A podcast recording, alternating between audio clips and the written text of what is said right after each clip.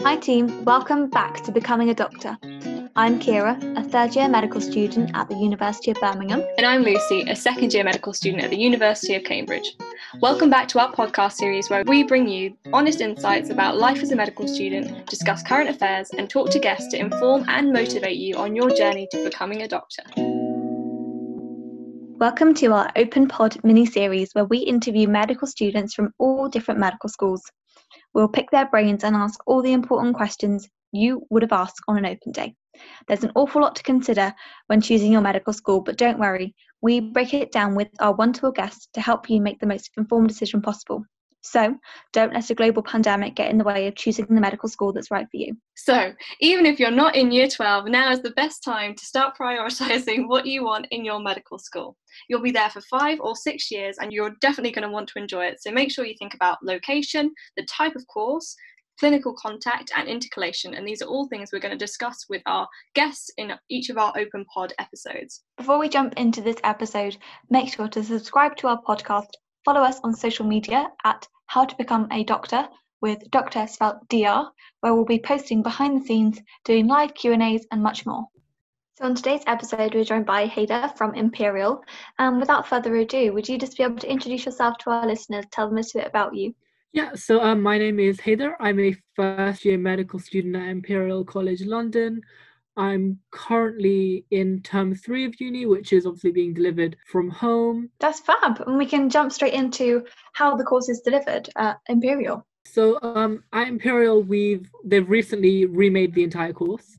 So it is a lot more problem-based learning, team-based teaching. Uh, we have a couple more things online and there is a larger focus on clinical practice.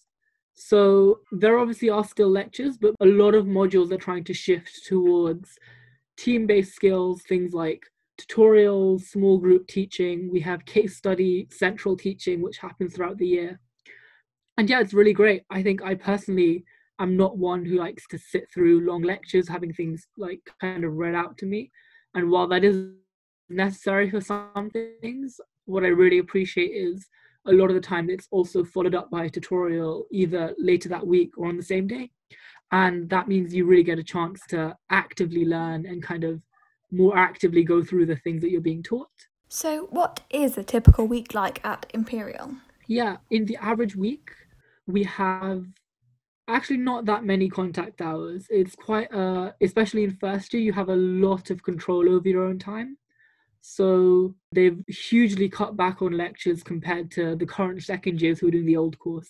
So in an average week, we might have maybe three lectures every Wednesday. That's quite standard, and then maybe three overall in the rest of the week. And then the rest of the time would be tutorials, GP placement, labs, anatomy room, things like that. Sometimes you may have more. You could have like that. Most we've had maybe like nine to 10 lectures in a week but it's never been hugely lecture focused. They're constantly trying to teach things in other ways. I was just wondering, do you know why they changed the course, or how, and how did you feel about being the first year of a completely like a revamped course? So being the first year on the new course meant that we lose out on kind of I think what a lot of medical schools have, which is like the older students' note bank. You know, they have past questions, they have resources, flashcards, and we obviously suddenly had none of that the content is the same in large mm. like in large parts because medicine is medicine at the end of the day. You know an arm will always be an arm. Mm. but there are certain for example like biochemical mechanisms which they may have taught in old years which they don't for us. Content from second year which they shifted to first year. So it was a bit scary because generally you have that reassurance. Oh you know hundreds of if not thousands of people have gone through this course before you have. And you'll be fine. Yeah. but for us it was very much treading new ground. But what that did mean is faculty have been very, very happy to talk about, like, take feedback on and change things in a very active way. They're like, okay, cool. Mm-hmm. We were testing that out. We'll change that for next year. And it's been really interesting to be on this kind of developing of a new course. I heard that instead of PBL, Imperial does team based learning. So, how does that work? Yeah, so um, I think there are two main things that are kind of like problems based team based learning. One would be, like I mentioned, a standard tutorial in which then we may have a patient, they'll say, okay, here's a short patient like um, presenting complaint and a bit of history, and they have some sort of endocrine condition related to whatever you learned in the previous mm-hmm. lecture. And then they would say, okay, from the history, what's important? What kind of questions would you ask? What kind of test would you get? And you discuss that as a group of around 30 ish students, but with a tutor at the front, and they'll kind of like lead you on to the correct yeah. answers. And then um, you go through the case and you fill it in, and they'll give you some results. What do you find from this? What does that mean? Okay, now what's your diagnosis? And in that, they revisit the concepts you just went over and maybe add a bit of detail. And the second kind of TBL thing we have is our cases module, which runs throughout the year, and you have a number of set cases. And that's a completely separate module. And what you get is allocated some pre reading around that kind of condition. So, for example, it might be like respiratory disorders. So, you might have something like asthma, and they'll give you some pre reading about that and then they have some mm-hmm. fictional patients and this, these patients have like a whole history you get to go through and then in the actual session you have a group of six and you're allocated tasks like to do in real time. So for example they might show you a diagram and say okay here is a, a, a mechanism for a medication. Can you find out what molecules a b c and d are and what they do and what they affect? And then in real life you research that as a group of six and you discuss it and then you present your answers. And there's around six groups of six in the room in total.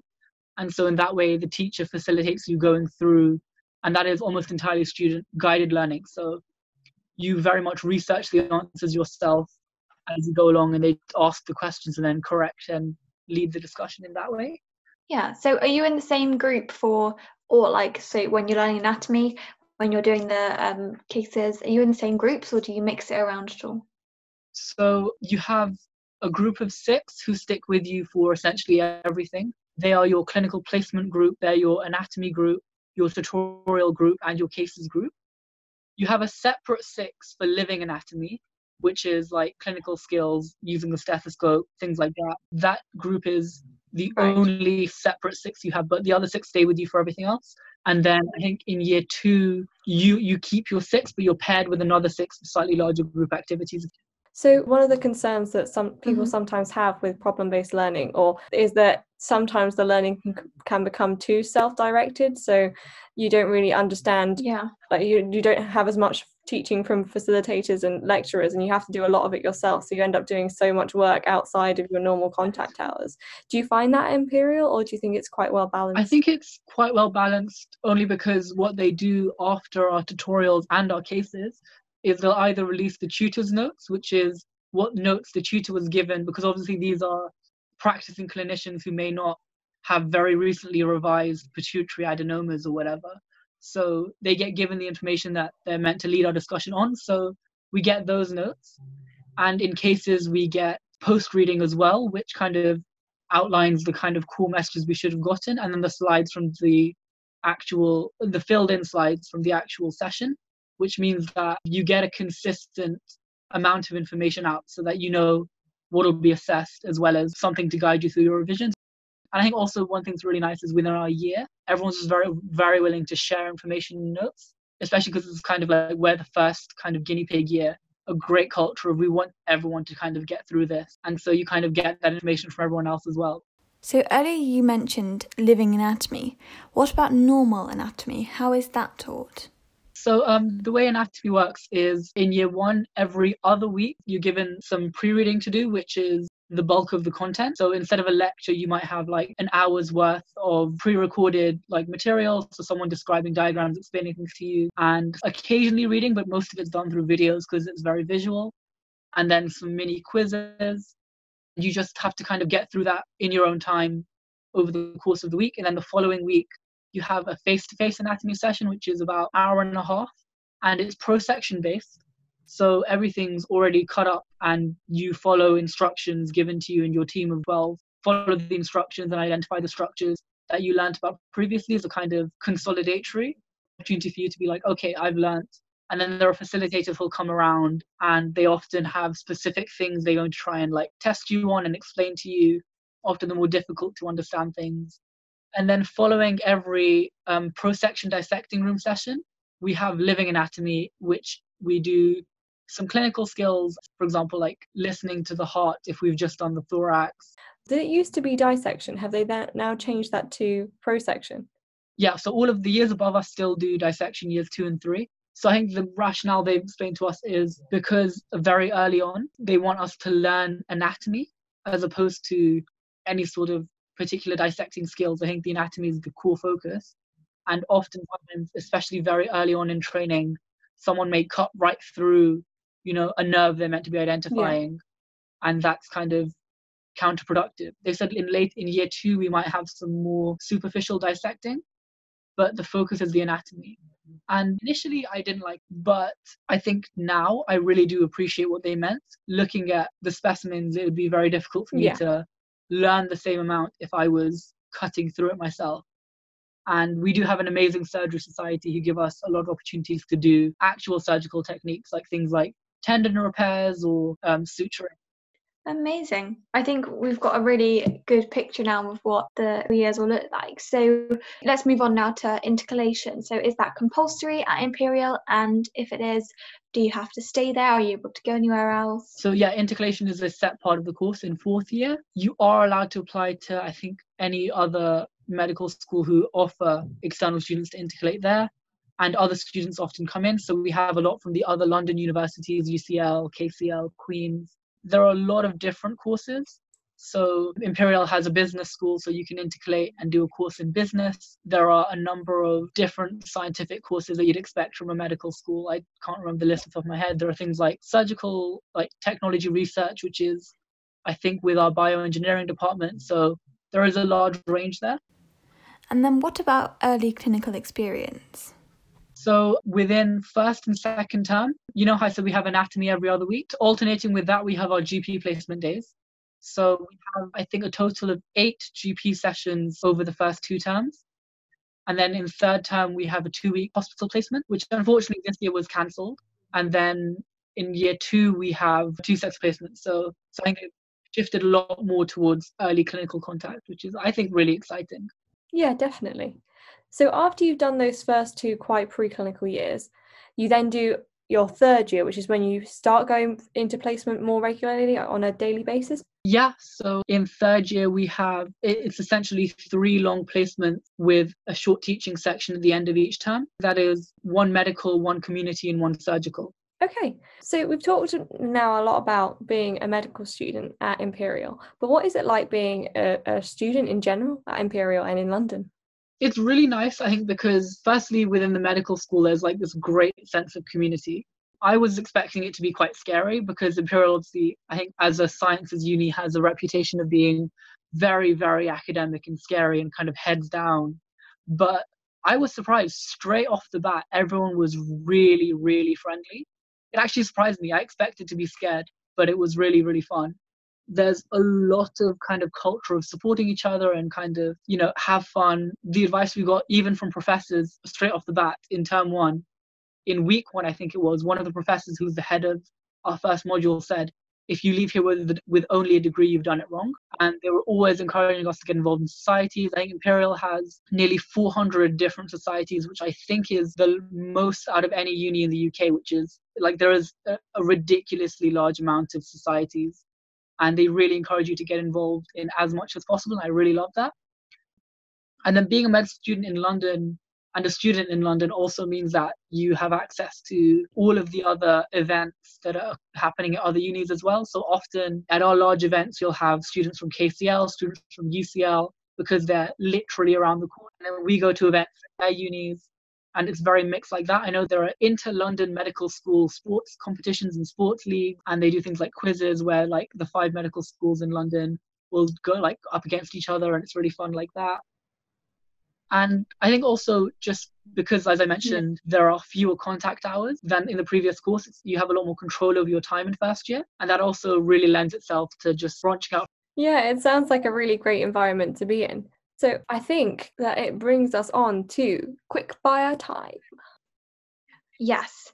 So, first of all, what is the best thing about Imperial? I would say the best part about Imperial, it's the freedom you have over your own time and they try and link everything they can into here is how you might use this in clinical practice, as well as kind of encouraging you to talk to other people and be a team. So I think kind of that focus on the very human aspect. Fabulous. What's the hardest thing you found about studying medicine so far? I think what was shocking for me, and I think is common for a lot of people going into medicine, is it's very, very cliche if you're a med student first year, but you've heard it's so different from A level. Yeah. In that, you know, I walked out of my first lecture completely dumbfounded because I didn't understand the content, and it took me until the end of second term to realize you you'll you will never understand anything the first time at med school. Like in 90% of cases, you're not meant to walk out of the lecture understanding what went on, and that was hard to come to terms with after sixth form, where the aim of the lesson is to make sure you you're confident with what you've just learned. Whereas at med school, it's like we've given you the materials you probably need to go over it at least once more and before you understand it and then you need to revise yeah i think sometimes it's a case of the more you know the easier it gets which sounds backwards but for me that was definitely the case. Then things started slotting into place and making more sense the more i knew which sounds scary but it's very true yeah. There was a point in the end of second term where it clicked. Suddenly i went from knowing pretty much nothing. I felt like i'd learned nothing new to i know a lot. Yeah. So even though everyone talks about it's so much to do and so much to cover actually once you kind of get a grip on it you feel very satisfied and it's it's, it's very it's a very good feeling. Yeah. Okay brilliant. Why did you personally choose imperial? So this is an interesting one because ucl was always my dream and then i got my offer and then i had my imperial interview so I mm-hmm. wasn't, I think I was significantly less stressed. And so I just went in there and, you know, I did my interview and I realized I enjoyed it so much more. What about the interview made you enjoy it more? Firstly, they had a student on the panel who kind of dropped in their kind of ideas of the union. That was interesting for me. They kind of spoke a bit about how social life is very, very important in within the medical school. They really encourage you to get involved in societies. And then the way the staff kind of interacted, I guess. They were mm-hmm. all very friendly, laughing along, and then willing to answer questions. I think it just kind of, they all seemed to be more excited mm-hmm. about their course. I, I, don't know how to phrase that. Like, they seemed very enthusiastic about what they were doing. They were like, yeah, we really love it here. We think yeah. like, it'd be really great. And then just talking to students at Imperial and at the other offers I had, they spoke about this kind of community vibe that I was talking about, how people are really willing to support each other and get involved and, you know, they are having a lot of fun Fantastic. And then finally, some of our listeners are considering applying to Imperial because they requested this episode. So I was wondering, do you have any top tips for people to applying to Imperial? Anything they should maybe talk about interview or make sure they know? So a very common thing they do like to bring up is extracurriculars. So I'd say definitely have an idea of what more you can bring. So what societies are you interested in being part of? I would take a look at their very, very long list of societies and think a bit about what you can get involved in. I'd say also just relax. I think because Imperial is like the sciences uni, people think they need to go in, you know, stocked up with like clever words and terms and articles. Mm. But I think they are just looking because if you get the interview, they think you can do well. So I think you need to show them that you're the kind of person they want. So relax, have fun with it, make sure you know the course and make sure you know what to expect. I think there are a lot of things online you can find which tell you the kinds of standard questions. Make sure you have answers out of interest, did you have any researchy background or science behind you when you applied? Any projects you'd done before applying? Yes, I did an EPQ, which wasn't science based, mm-hmm. but it was research. It was about education for deaf students. And they did ask me a bit about that. And I just made sure I read articles and I was up to date on the news. So obviously, mm-hmm. I think for anyone applying next year, know a bit about how the NHS fared with the virus. Read the British Medical Journal or some sort of online science and medical news because they yeah. also ask, tell me about something you've read, either research or an article. And they also expect you to explain to them what you found interesting, why that links into medicine, what you think about it. So I'd say just read around. Don't force it just read until you find something genuinely interesting because that's what they're looking for. They're looking for a genuine interest. Well, thank you ever so much. That was such a fantastic episode. You're so insightful. You know your course inside out, which is brilliant. And thank you ever so much. Yes, thank you so much. We hope you enjoyed today's episode. If you did find it helpful, please do share this podcast with others who may also benefit. Make sure you hit subscribe to be notified when our next episode is released and leave us a review if you're enjoying the podcast. And make sure to follow us on Instagram at How to Become a Doctor with Doctor Spell DR for exclusive quizzes, behind the scenes content, and to stay up to date with all things How to Become a Doctor. Don't forget to follow at Medic Mentor 2 to learn more about other opportunities to enhance your application. Please do comment under the Instagram posts for each episode if you've got any thoughts, questions, things you like, things we could do differently, and what you'd like us to talk about next because we obviously want to do everything we can to support you and let us know, and we are very receptive. That's all. So take care, guys. Have a good one. Bye.